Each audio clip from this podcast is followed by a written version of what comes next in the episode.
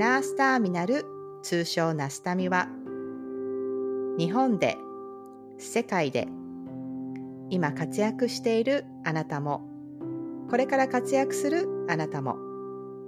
国際看護に関わるすべての人のための場所。そこにはあなたにとっての行ってきます。はじめまして。頑張れ。ありがとおかえり。うただいま。一人一人のストーリーがここにある。人を好きになる。応援し合う。ナースターミナル。ナスタミ。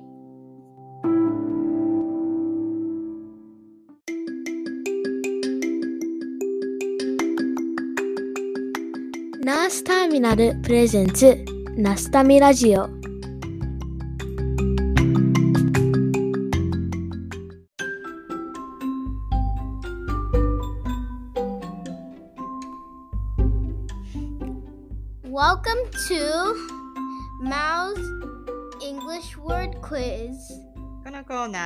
ーは真央さんによるこの英単語は何でしょうかのクイズコーナーです。えー、真央さん、今日の Today's word is 何でしたっけ？Dandelion Dandelion Dan Dandelion Yeah. はい、この言葉の意味を今から真央さんに英語で説明してもらいますのでこれが日本語で何ていう単語なのかなというのを当てるクイズコーナーです。はい、じゃあお願いします、真央真央さん。So What is dandelion? a dandelion is a flower うん、that the colors うん、are white and Mm. green OK? and um there you could blow うん、 the dandelion Yeah. and it goes flying away into a, a another part of the grass OK? and then that is like a seed so うん so um other ones could grow うん so all the dandelions won't go away えー、ってこと So the key word is it's a flower and it's white and some part is green and you can blow. no no Eh? no the most part is green and Oh. then some parts are white Eh, and you can blow to it. Mhm. Eh, i've never seen a blowable flower before but dandelions ああ、 da ndelion だけ？かもしれない。 blow できるやつ？ blow できるフラワーがってこと you can't blow other flowers あー it just stays in their place まあ確かに。確かにそうかもね。OK。じゃあ皆さん、この dandelion、この英単語は日本語で何と言うでしょうか？どうぞ。はい。それでは、See you next time! bye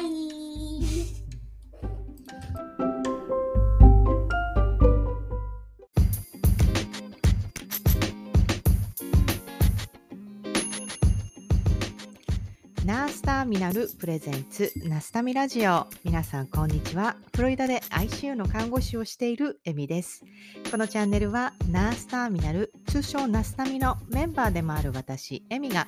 コミュニティを通して出会う素敵な人たちとお話をしたり活動を紹介したり感じたことを語っていく。そんなチャンネルです。皆さんお元気ですか、えー5月に入りましたね。日本はゴールデンウィークなんでしょうか。アメリカはですね5月というと、えー私のフロリダのあの住んでる地域だともうあの夏休み前の最後の月になるんですね。なのでこう卒業式みたいのが行われていたりちょうど今日はですが今日は、えー子どもたちのえっ、と私は、えー日本でいう学童みたいな感じですかね。アフターケアっていう、まあ、サービスがあってまあ、えー働いてるお母さん方お父さん方のために、えーとまあ、子供をこう学校が終わった後に預かってくれているというかあの私は、えー子供たちは学校が2時に終わるけれども4時まで預かってもらってあとはオプションとしては6時まで預かってくれるという、まあ、そんな、えっ、と、アフターケアというサービスがあるんですね。まあ、あの、いくらかお金を払って、まあ、見てもらうと。で、えっ、と、まあ、おやつをもらったり、宿題を見てもらったり、まあ、あの、時にはイベントごとをして、えっ、と、子供たちをちょっと楽しませて、また待っててくれるという、あの、そんなサービスがあるんですね。で、私もまあ仕事をする身として、あの、活用しているんですが、今日はその子供たちが、まあ、親に向けて、まあ、なんていうか、お遊戯会というか、何なんでしょう。えーなんかダンス、自分たちでダンスを考えて、まあ、その、えーグループごとに、えー発表するという発表会だったんですね。えー子供たちはもうぜひ見てほ来て来てほしいということで、えー私も張り切って見に行ったんですけども、まあ、思い思いのね、あの、それぞれ自分たちで考えたダンス。で、えっ、と、まあ、そこに、各グループにくついている、まあ、あの、カウンセラーと言われる、まあ、あの、見てくれる担当の、あの、方々がいて、えーその人たちを中心に、まあ、自分たちの思い思いのダンスを披露するという、まあ、そんな イベントことがあって、今行ってきたところなんですが、まあ、何が違うって、あの、本当に、あの、親たちがもう黙って見てない。なんか、ワーキャーワーキャー言って、もうあの、静かにお行儀よく見るなんて、そんな文化はないっていう感じで、あの、子供たちが頑張って一生懸命やってるところを、もう声を上げて、もうわーわー言って、拍手して、もう見るという、まあ、そんなスタイルがアメリカの、えー ちょっと子供たちのね、イベントにはあって、まあね、あの、そんな姿、私はなんかクスクスってしながら、周りを見ながら見ているんですが、でもなんかそんなはしゃいでる親たちを、まあ、ステージの上から、あの、ニヤニヤしながら見ている子供たちっていうのもまた可愛くって、なんかこうね、あの子供たちも恥ずかしながらも見に来てほしいなってやっぱ思っていて、でそれをすごく興奮して、すごく声を上げて見ている親の姿を見て、あの、結構そういう方が嬉しいんじゃないかななんて、私はアメリカに来て、そんな親の姿っていうのを、はしゃぐ親の姿っていうのを見て学ぶものがあるななんて、今日も思って見ていました。えーそんな私、エミがお届けするナスタミラジオなんですけども、えー今回は久々にナスタミラジオにメールが届いていますので、2通ほど紹介しますね。え1通目は、えー前回も、えー前回もというか、以前、えーと、ナスタミラジオに遊びに来てくれたゆきさんからメールをいただいています。えーナスタミラジオの皆さん、こんにちは。いつも楽しく聞かせてもらっています。第38回のメイさんの自己肯定感の考え方、自分軸を持つ大切さを感じました。メイさんのラジオを聞いていて共感だらけで私も取り入れていきたいと思います。ということで、ゆきさんメッセージありがとうございます。そうですね、姉さんのね、会はね、あの、結構好評で、あのー A さんのね、すごく大事にしているこう自己肯定感を上げていくという、なんかそういう話って、特に女性にとってはすごくこう刺さったあの回だったのかななんて感じていて、私もね、やっぱり、あの、どっちかっていうと自己肯定感低い系の女子で、すごく学ぶものがありましたよね。メールありがとうございます。えーそして、えーこちらもう一つのメールは、えー以前も何回かメールをもらっているマリーさんからまたメールをいただきましたので紹介しますね。えーマリーさんには、えーと前回ね、あのーメールをいただいた時に、フロリダからナスタミラジオのステッカーをお送りしたんですね。それが無事に届きましたというあのメールと一緒にまた感想をいただきました。えー、っとですね、えー、今毎回の放送の内容が本当に素敵ですということで、私は家事しながら、散歩しながら、筋トレしながらとか、私の生活の一部に音声メディアを楽しんでいます。ナスタミラジオは毎回ゲストの皆さんの魅力が本当に凝縮されていますね。特に直近のナースメンの放送ではなりたい男性職業ランキングにぜひ近い未来に看護師もランクインしてほしいと私も思います。日本では女性ばかりが集まると凝り固まった思考に偏りがちですが男性が入ると新しい風が入るイメージです。実際にも私もナースマンには体力面でも知識面寛容さ時には癒し要素もあって長年の臨床では救われたことはたくさんあります。大い大いにナースマンにこれから段階あこれからも大歓迎です。これからの時代多様性があっていいですよね。みーやんさん、姉さん、えー、とは去年から私が参加していた看護師のオンラインコミュニティでお会いしたことがあったんです。勝手に親近感湧きながら楽しく配置をさせてもらいました。素敵な人は世界のどこかでナスタミの皆さんともつながるんだなって毎回感動しています。ゲストさんは国内外でそれぞれ違う環境で様々なエピソードがあって今を生き生きと頑張っている姿学び続ける姿はさすがだなと関心の連続です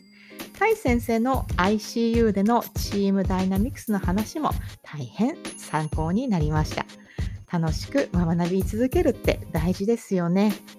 私は医療者から患者の経験がきっかけで臨床から1年以上も離れている立場です。今は母親をしつつ、のんびり過ごしている立場で、皆さんの経験談に刺激とパワーをもらっています。また近々臨床に戻りたいので、少しずつ自信を取り戻しながら、私ができることを頑張ろうと思います。エミさんのお子さんの声、エマ先生のイケてる英語を説明している様子も微笑ましくてめちゃ気に入っています。これからもずっと応援しています。ということで、マリーさん、本当にありがとうございます。いつもね、なんていうか、本当に心のこもった、えー、メッセージをいただいて、本当に嬉しく思っています。私もこのナスタミラジオっていうのは、あの、片耳、こう、ちょっと、えー、イヤホンをつけながら、本当にあの、家事をしながら、私はもう、あの、本当にジムに行った時とか、あとは、なんて言うんでしょうかね。なんていうか、寝る前とか、まあ、そんな時にもな、なんかこう、なんとか癒される部分もあったりして、えー、聞いて同じく本当にあの日常の中に取り入れながら聞いてたりするんですよね。あとは本当にあの、本当にこのマリさんの言うように来てくれた方々とお話をするっていうことが結構私の元気の源だったりとかして。えー、本当にね、私の中でこの生活の一部となっているナスタミラジオ、私も大切にしていきたいな、なんて思っています。えー、マリーさん、いつも、まえーと、メールありがとうございます。本当に嬉しいです。えー、今回、ナスタミラジオ第41回になるんですけども、えー、今回はですね、えー、私、あの、このナスタミを知って、えーと、一番最初にあのナスタミの、えー、で開催される何かこうイベントごとというか、まあ、活動というかそれに参加させてもらったっていうのがナスタミのオープンキャンパスというイベントでした。えー、これは、えー、ナスタミとあと看護学生が主催をする、えー、カンタマという、えー、コミュニティがあるんですが、まあ、その2つがコラボをして、えー、あの始まったあのイベントだったんですけども、まあ、あの国際的に看,、えーと、看護師をする、えー、人たちそして、まあ、そんなことに少し興味がある学生がこう、まあ、ちょっと,、えーと、集える交流会というか、まあ、オンラインのオープンキャンパスみたいなことを、えー、毎月、えー、していたりするんですね。そこにお呼ばれして、えー、カンタマさんのことを知ると。まあ、そんな、えっ、ー、と、経緯があるんですね。えー、ナスタミラジオ第41回は、その簡単まで今、えっ、ー、と、えっ、ー、と、運営を通して、えー活躍している、えー千春さんをお迎えしてお届けします。千春さんは今、看護学生なんですね。私の中でこう日本の看護学生と話せる日が来るなんてという、もう私はこう本当に貴重な体験をさせてもらって、本当に嬉しいなという、そんな時間だったんですが、えー私がこう、えー過ごしていた、その、看護学生時代と、まあ、その時を超えて、まあ、時代も違ってまた情報社会の様子も少し変わってその学生の過ごし方っていうところが私はこうあの SNS などを通してあのすごく学ぶものがあるというかそして、えっとその学生の過ごし方っていうところがなんかこう無限の可能性をすごく秘めているなとなんかすごく私はもうちょっとなんていうか感心したんですよねその姿に。えー今回はあのそのそんな看護学生のね私の中では意識高い系看護学生みたいな、まあ、そんな姿っていうのが少し伝わるんじゃないかなって今回のエピソードは思っています。皆さんどうぞ楽しんでいってくださいね。それでは Let's get started! Enjoy!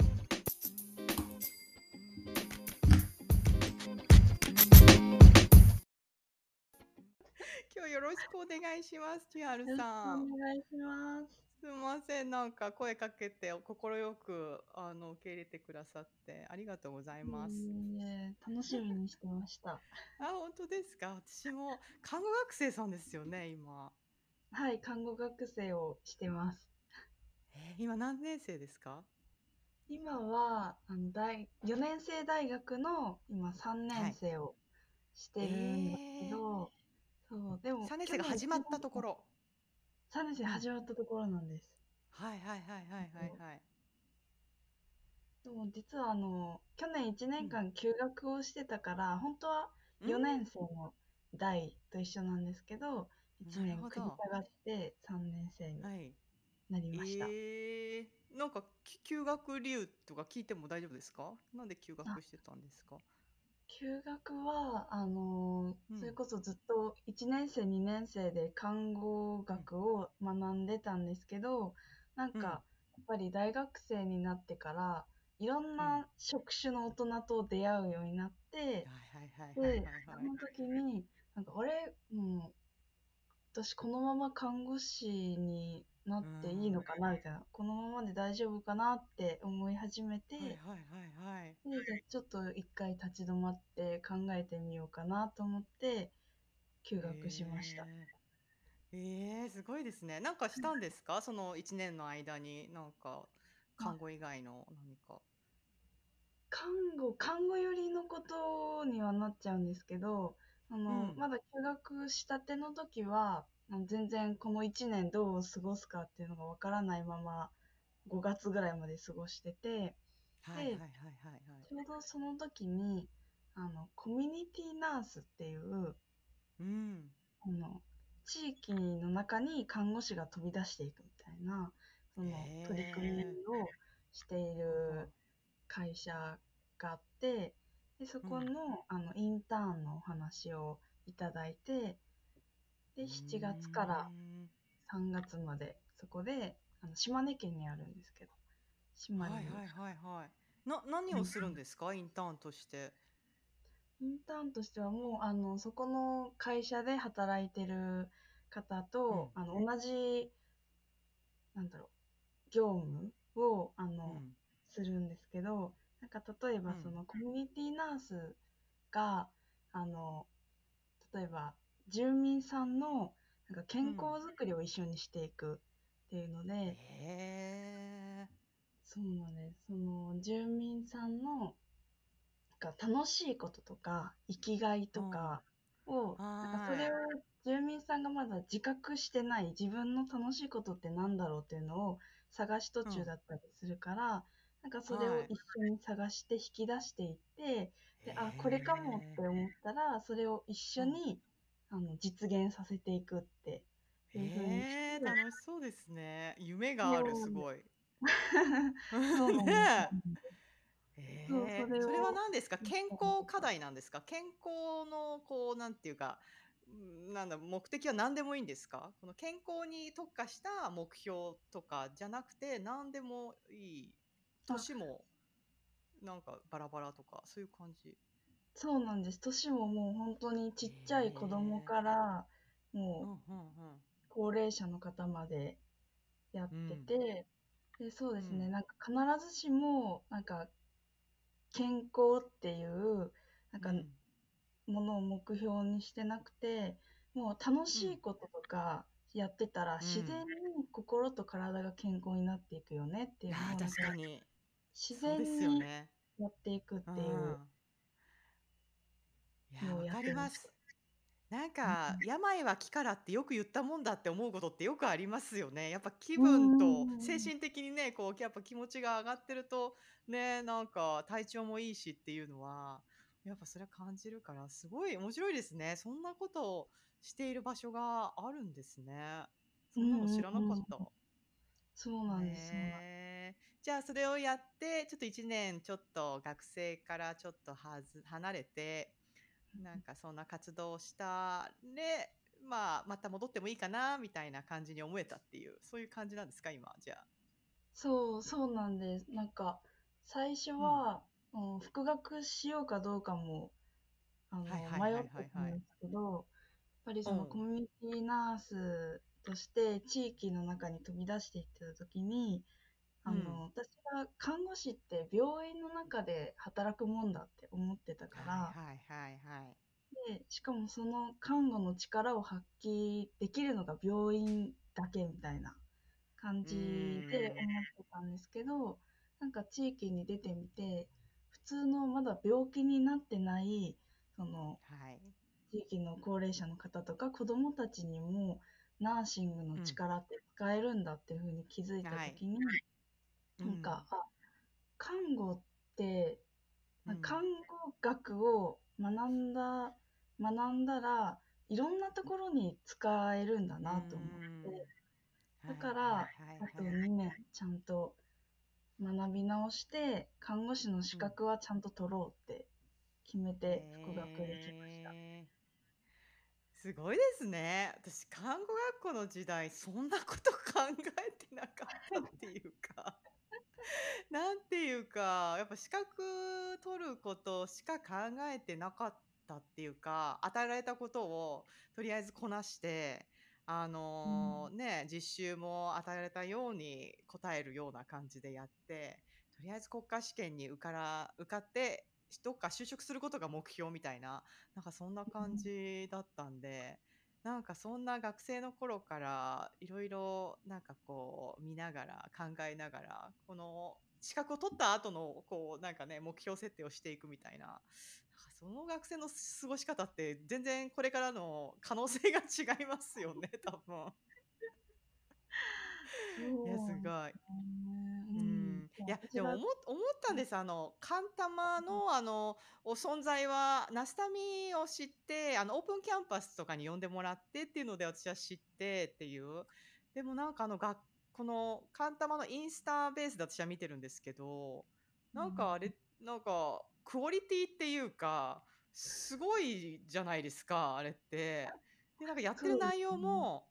うん、学生がこんなに活動的にいろいろこうなんていうか情報を共有してとかなんかいろんなあの職場なんかも紹介してっていうのってこんな情報私の時にはなかったと思って。すごいと思ってるんですけど。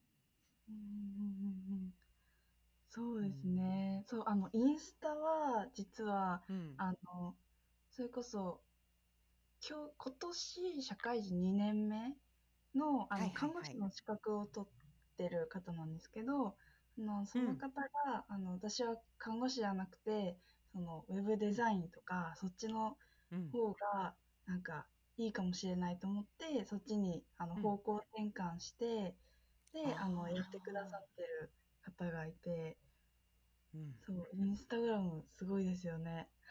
いや、すごいと思います。しかもやっぱり、その視点というか、まあ、時代も違うのかなと思いつつ、私も 看護学生してたのって、えーっと、10、15年、うんなんかでもその10年以上前の話で、まあ SNS とかもそんなない時代でっていう、なんかそういう感じもあるけれど、あの意識の高さっていうか、あれはすごいよなと思って、あれで全国展開なんですか？なんかいろいろ情報をいろいろ発信してるじゃないですか、相手、その、いその、なんだろうな、発信してる相手っていうのは、あの、その地域柄のものがあるんですか？それとも全国的に、こう、ちょっと、あい、こう、フォロワーがいるというか、どんな感じでやってるんですか？あれって。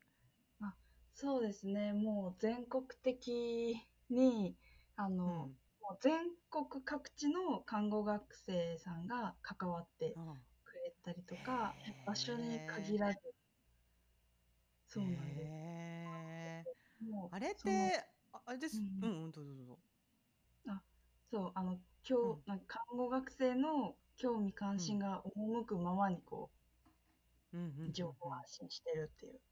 感じです。へえ。何ですか？運営みたいのがいるんですか？あれやってる中心メンバーみたいのが。そうです、そうです。中心メンバーが今、10人あくらい？そんなにいるんだ。それはあれですか？全国にバラバラバラにいるんですか？それともそう、バラバラに、九州から、はい、東北から。それはどういうどういうふうにつながったんですか？看護学生の集いみたいのがあったんですか？集い。集い。そうね。うん。そうですね。あの、私が実はあの、神田ノート立ち上げたんじゃなくて、あの、野村菜々子さんっていう、ななこさん、うんうん。はい、菜ソー々子さんが。プンキャンパスであ少しお話ししたことあると思います。あ、そうなんですね。うん。そう、あの、菜々子さんが、今、社会人1年目の年の方なんですけど、はいはいはいはいはいそはいの。菜々子さんが、えっと、大学1年生の冬に、あの、ウェブメディアのカンタマンノートとして立ち上げて、うん。で、それから2年後ぐらいに、うん。あの、看護学生のコミュニティも作ったらいいよねっていうことで、はい。はいコはいミュニテ。ィを作って、で、その、それをウェブメディアで打ち出して、で、そこから少しずつ仲間集めをして、なんか、イベントに、うん。簡単なイベントに参加して、あの、うん。そこからコミュニティに入ってくれる人とか、ウェブメディアの記事を見て入ってくれる人とか、いろんな人がいます。へえ。いや、すごいですね。な、なんかそ、ねえ、すごい。うんもう私はもう考えもつかなかったんで、そういうコミュニティって他にもあるもんなんですか？こう学生がちょっと情報共有しようよとか、勉強方法を共有しようよとか、ああいうのってこうね、SNS 上で結構流行ってるもんだったりするんですか？そうなんです。なんか、私も知らなかったんですけど、うんあの、最近、やっぱり、それこそ、なんか医学生のコミュニティだったりとか、もう、あ看護学生とか、なんだろう、理学療法士とか、もうそう、うん。ね、多職種の、あうん。医療学生を、あの、うん。なんだろう、が集まるコミュニティがあったりとか、なんか本当にいろんなところでうーん広がってきてへえどんな一番どんな活動に力入れてるんですか？あのカンタマって。カンタマは、あの、一番フォーカスしてるのが、キャリア。うん、ではいはいはいはいやっぱはい。り、そう、看護学生って、あの、実習とかテスト勉強が忙しかったりとかはいするから、うんやっぱり自分が、あの、どういう生き方をしていきたいのか、うーがん看護師としてでも、一人の人間としてでも、なんか、これから先どんな風にキャリアアップをしていきたいのかっていうところに、あんまり目を向ける時間がなかったりとか、はいはいはいはい。もうやっぱわかます。り資格だからなんかレールの上を行っちゃうっうん。うん。ていうので、なんかやっぱりそれってもったいないよねっていうことで、あのいろんな看護師さんの働き方を発信したりとか、うんうんなんか自己分析とかを一緒にやって、はい。一緒に、なんだろう、生き方とか、自分が大事にしてるものを見つけていくっていう。ことをやってますたななんかあるんですか？こうなんかこう集まって交流会みたいのをしてなんか一緒に勉強するとかそういう感じなんですか？それともなんかなんかこう元なんだろうな核にあるものがなんかあるんですか？その見つけるっていう作業っていうのは。なんか。そうですね。今はイベント中心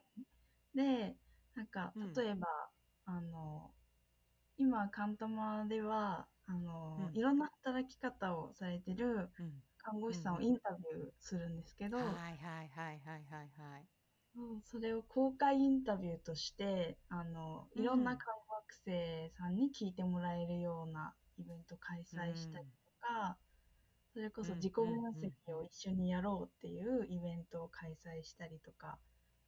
イベントベースやってます。オンラインベースのイベントってことですか？あそうなんです。そう。全国に散らばってるから、うんなかなか対面では。ねそう。いやすごいですねそう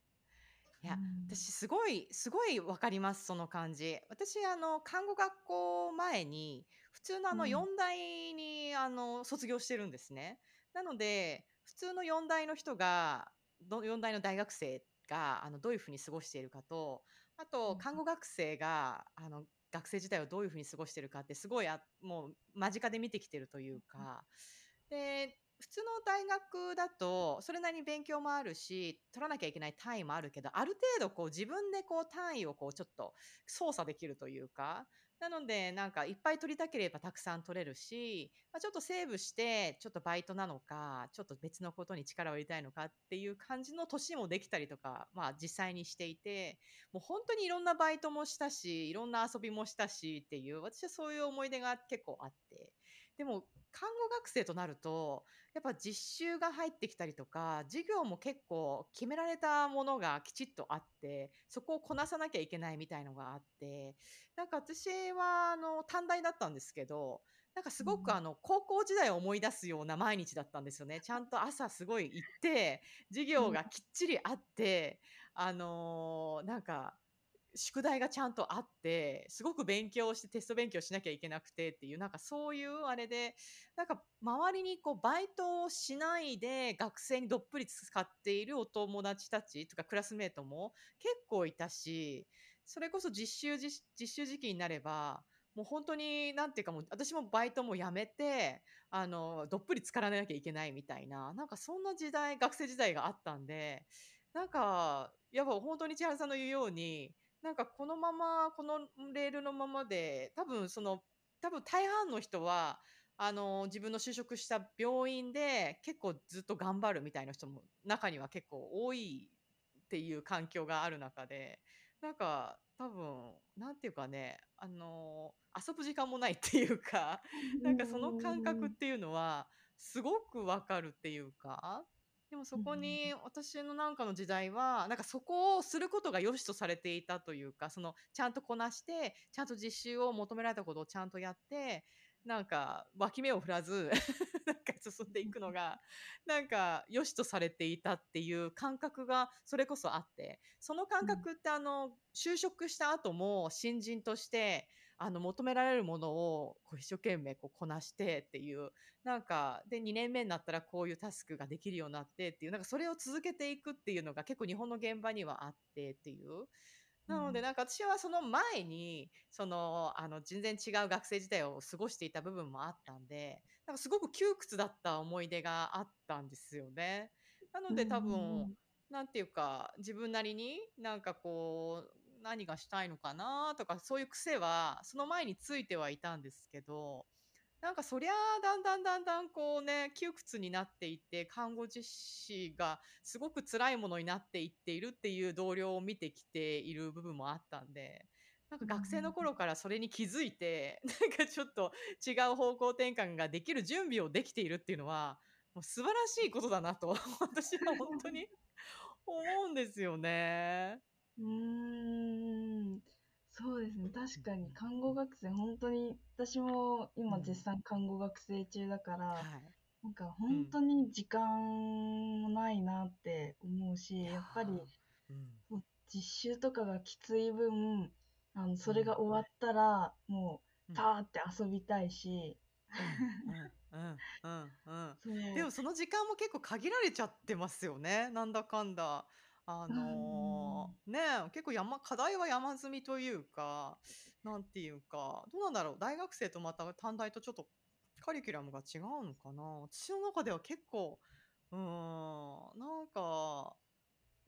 じなんかいじっくり遊ぶっていうか わかんないけど遊ぶ時間がそんなになかったっていうような学生時代があったななんて思って。うんうんうんうんうん。そうですね。大学も、まあその専門学校とか、あの、短大よりかはやっぱり時間、期間が、学生の期間が長い分、うーん。そんなに詰め込まれてない時もあるんですけど、でもその空いた時間にやっぱり、あの、アルバイトをしたりとかはい、部活とかもあって、あ何かと忙しくしてる看護学生さんが多いです。ーそうですよね。あれですか？今のなんか看護学生ってどんな感じなんですか？どんどんな風に看護看護師に看護師の免許を取って看護師になりたいっていう人が多いんですか？やっぱりそれともなんかと一応資格取ろうかなみたいな人がいたりとか看護師って今のこの看護学生界隈の中ではどういう職業なんですかね？そうですね。私の周りには結構、あの、うん。何か思いを持って、その患者さんの、うん患者さんのために、あの、うん。ケアをしたいとか、あの、こういう過去があったから、その恩返しをしたいとか、そういうふうにあそう、思いを持って、あの、ーうん。看護師を目指してる人は結構たくさんいて、えー。そうなんです。そうですね。でもやっぱり、うーん、看護、看護学生にとって看護師はどういう業界か。うん、いやいやいや、なんかなんで、なんで思ったかっていうと、いやコロナのもう真っ只中で学生を過ごしてきたじゃないですか。なんかこう、看護師っていう職業自体がどういうふうに映ってんのかなっていうのはすごい興味があったっていうか、なんていうか例えばアメリカの場合だと、あの学生の人って私の現場だとあのちょっと週1ぐらいのバイトみたいな感じであの、まあ、ナースエイドみたいなあのなんてアシスタントナースっていうポジションで私の職場に結構あの学生があの仕事に来るんですよね。で、まあ、バイトみたいな感じであの補助で来るんですけどなんかアメリカの学生の中では、まあ、コロナの時期もが特になんていうかこう看護師が結構すごく稼げたあの職業みたいな感じがあったんですよねアメリカって。なので、うんあのやっぱ ICU なんかのそういう場所で働けば結構あのお給料がいいとかなんかそういう頭があったりとかっていうなんかそういうあのなんかイメージっていうのはすごく強く今感じていてこっちのか学生は。でもなんか日本って結構すごく大変そうにしていたというか看護師が。でなんかこう、憧れの職業というよりはなんとなくすごく大変そうな職業に移っているんじゃないかななんて思ったりとかなんかそんなのがあって。なんかうん。私そうそうし学生の頃なんかもまあそれぞれいろいろいたんですけどどっちかっていうとまあ今千春さんが言ってたみたいな感じでなんかこう純粋にあのなんかつあのなんかこう看護を寄り添誰かに寄り寄り添ってケアをしてみたいとかなんかそういうのがあったような気がしてっていうのが今もそういう感じでみんな看護師になっていくもんなのかなとか なんか、うん、思ったりとかしてっていう。うんうんそうですね。それで言うと、確かに今の看護学生は、特に日本の看護学生は、うんやっぱり日本の看護師さんがものすごく大変そうにしてるのを、もう結構情報でも流れてくるからよく。はいだからうんうんもうあ大変そうだなみたいなイメージを持ってる学生は多いと思います。ですよね。うんねえ。でもやっぱややりたい っていう感じ。そうですね。なんかなんで千春さんは看護師になりたいと、な免許取りたいと思ったんですか？逆にこうあ簡単な質問で言えば。そうですね。私が、あの、きっかけがうん中学校2年生のうん時だったんですけど、あの、ん実はその時は助産師になりたいって思った、うんん。きっかけだったんですけど、なんか、授業の道徳の授業で、人工妊娠中絶の映像を見るってはい。う授業があったんですけうど。中学校で？中学校でありました。記憶は、その映像の記憶はうろ覚えなんですけど、うんうんうん。もうそれを見たもう中学校2年生の私は、なんか、この、何の罪もない赤ちゃんが、なんで、この人の手によって殺されないといけないんだろうって、あのはいはすごいもやもやして、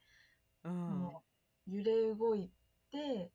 で、その時に、あの、この赤ちゃんとか中絶を選択せざるを得なかったお母さんに、このはい。寄り添える仕事って何があるんだろう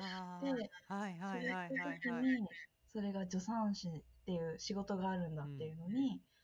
うん気がついて、でそこかうらん看護の道を目指し始めました。ええすごいっすね。ええすごいですね。それで、ああ、なんだ、かわいそうだなで終わんなくって、反対側のね、あの、なんかわかんないけど、そうせざるを得なかった人の、なんか、に寄り添いたいと思えたっていう、そこの、そっちに行けたのがすごいですね。なんじゃあ、あれかで、うん感じるものがあったのかもしれないですね。へえ助産師はじゃあ目指すつもりは今はあるんですか？そうですね。その私がいる大学が、あの、4年間で助産師の資格も取れるっていう大学。えだからえすごいですね。そうなんです。その、そういう大学もちらほらあっうて、ーん看護師の免許と一緒に助産師の免許も取れる。そうなんです。ええそうすごいですね。いいですね。4年生の時に国試を2つしないといけないってことはいはいなんはいはいですはいはい。けど、そう、そでもの大学にいる単位は取れる。そうそうそう、単位は取れるから、うんあの、目指そうかな、資格は取ろうかなって思ってるんですけど、まあまだうんうんうんうん助産師になるか看護師になるかはうん迷い中っていういや感じです。でも資格取っといたらねやりたい時にできるのはそれは強いですね。うんうんうんうんうん。そうう、ん知識も持ってるから絶対看護の方にもうんできるだろうなっては思ってます。うん、いやいや本当にいや私つい最近、あのえっとね、あの人は何だったの？バンコマイシンって使いますか？日本でも。あわかんないかな。バンコマイシンっていう薬があるんですけど抗生剤で、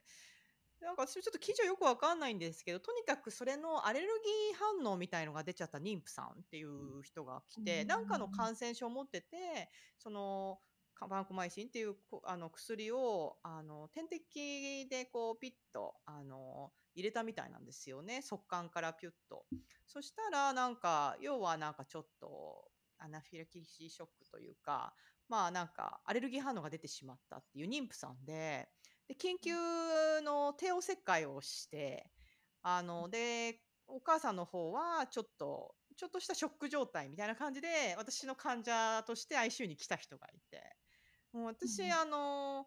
それ国家試験に必要なレベルのあのそういうあの周産期とかあのまあ新生児のあのケアとかって、まあ、うる覚えみたいな 感じで、まあ、知ってるけれどなんて言うんだろう、そういうあの、なんていうかな、もうちょっと深い知識っていうのはないので、やっぱそういうあの、なんかね、す周産期の患者が来ると、あの、すごく怖くって、なんかもう知識もないし、薬もわかんないしで、まあ、結局結果的にそのお母さん大丈夫だったんですけど、で、お赤ちゃんももうあの、ちゃんと帝王切開で、あの、ちゃんと無事に出産できていて、まあ、途中で勤務でお母さんが少し、あの、なんかこう状態が良くなってきてから、あの、うちの病棟にその新生児をこう、あの、産科のナースたちが連れてきてくれて、あの、対面させてあげて、写真もいっぱい撮って みたいな、そんな夜を過ごしたんですけど、いや、本当になんか、できる時にいろんな勉強をしてしできる資格を取っとくっていうのは、なんかすごく賢いというか、私なんて、あの、なんていうか、今の時点でね、いろいろ資格を取りたいななんて思うと、なんていうかね、あの、生活の、なんていうか、バランスもいろいろあるしとか、仕事が始まってしまうと、なんか、いろいろ制限時間の制限もあったり、お金の制限もあるしとか、なんかそんなんで、あの、学生のうちにいろいろ取れるのはすごいなと思って、いいと思います、すごい。うん、うん確かに。いつどこで使うかわかんないいや、ね。ほんとほんと。自分自身もどんなところで、どんなきっかけで、どんなチャンスが巡ってくるかわかんないね。うん。本当ですよね。ね、ほんと思います。じゃあこれから3年生は実習三昧ですか？そうなんです。9月から3月ぐらいまでずっとうん。実習が始まります。領域別の。うん、そうですよね。実習はどど楽しみですか？実習は、あ、でも、やっぱり、あの、楽しみになりました。休学して、なんかうん。いろんな地域で、なんか実際うん。に生活してる方たうん。ちを見て、なんか確かにその経験すごい。うん。うん、そう、だから病院から、あの、うん。普通の日常生活に戻るまでの、なんかその日常うん。生活をされてるところを見き見てきた分、なんか病院うん。では、なんかこういうこうん。とすればいいかなっていうのが、あ考えるのが楽しみうんに。なんりました。そうですよね。いや、その体験はあれ、いいですね。私も学生の時代に、あの、ボランティアによく行ってたんですよね。あへの、施設とえ。か。施設の、例えば認知症病ね、なんて認知症病棟ってなんか言い方すごい、いなんかあれですけど、あのう認知ん。症の方が、まあ、生活している病棟みたいなところにボランティアに行って、まあ、ただいるだけなんですけど、でもちょっと話し相手をしたりとか、少しまあ、利用者さんに対しても、あの、少し刺激があるというか、まあ、そうやって学生が行って少し話したりとか、あの、いるだけでも、少しあの、利用者さんのために、こう刺激になるからっていう目的で、多分ボランティアを入れてたと思うんですけど、とうか、ん。あとは、ゆくゆく私小児科で働いてたんですけど、あうの、ん。その小児科の、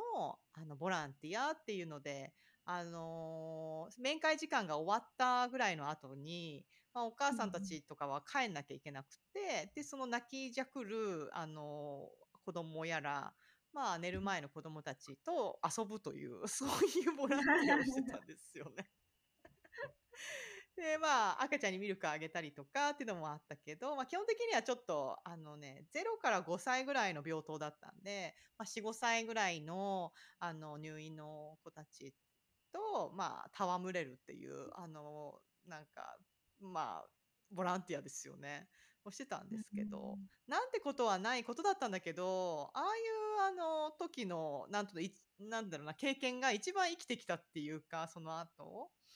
ううんん、だからすごい、そううん。いうなんかちょっとできるのであれば、なんかいろんなバイトをしとくのっていうのも、まあい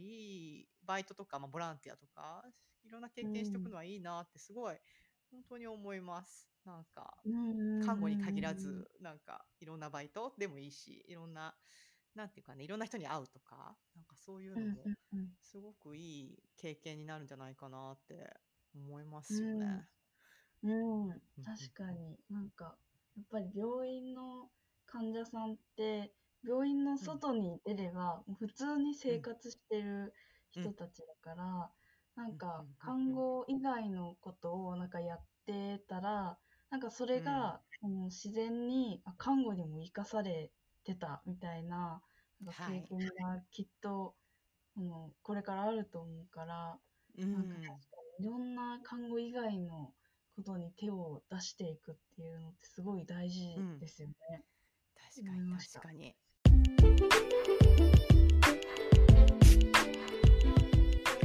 はい、皆さんいかがだったでしょうか？えー看護学生のお話ってなんていうかすごくあの刺激をもらいますよね。私は看護師として、えー今働いていますが、えー看護学生っていうのは私の働いてる現場でも、えーアシスタントナースとして、えーこちょこ来たりするんですが、まあその姿っていうのはあのやっぱり学生っていうのはすごく大変で、えーたくさんの涙を流しながら、そして眠れない夜を過ごしながら、一生懸命勉強をして、そして国家試験に向けて猛勉強をして、みんなパスしていくという、まあ、そこを乗り越えた後に、また新人として、えーまた一生懸命やるという、まあ、そんな姿っていうのは私は近くで結構見ることもあったりして、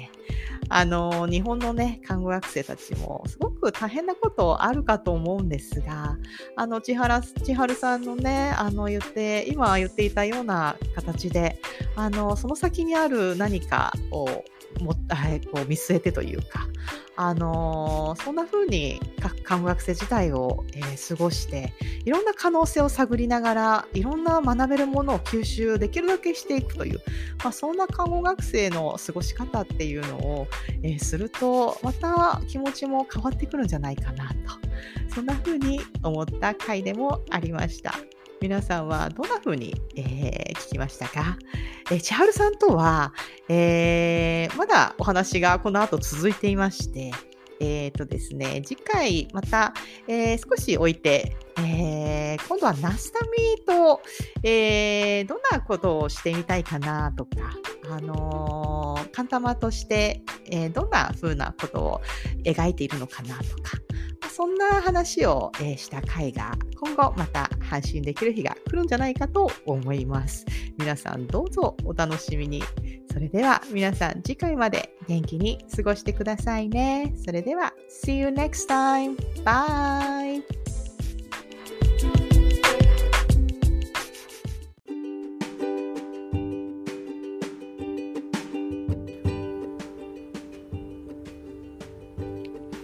本日のナスタミラジオはここまで。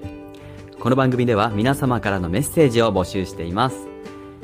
メールアドレスはアルファベットでナスタミラジオアットマーク Gmail.com ナスタミラジオアットマーク Gmail.com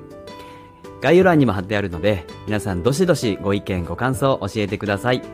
それではまた次回お会いしましょう。バイバーイ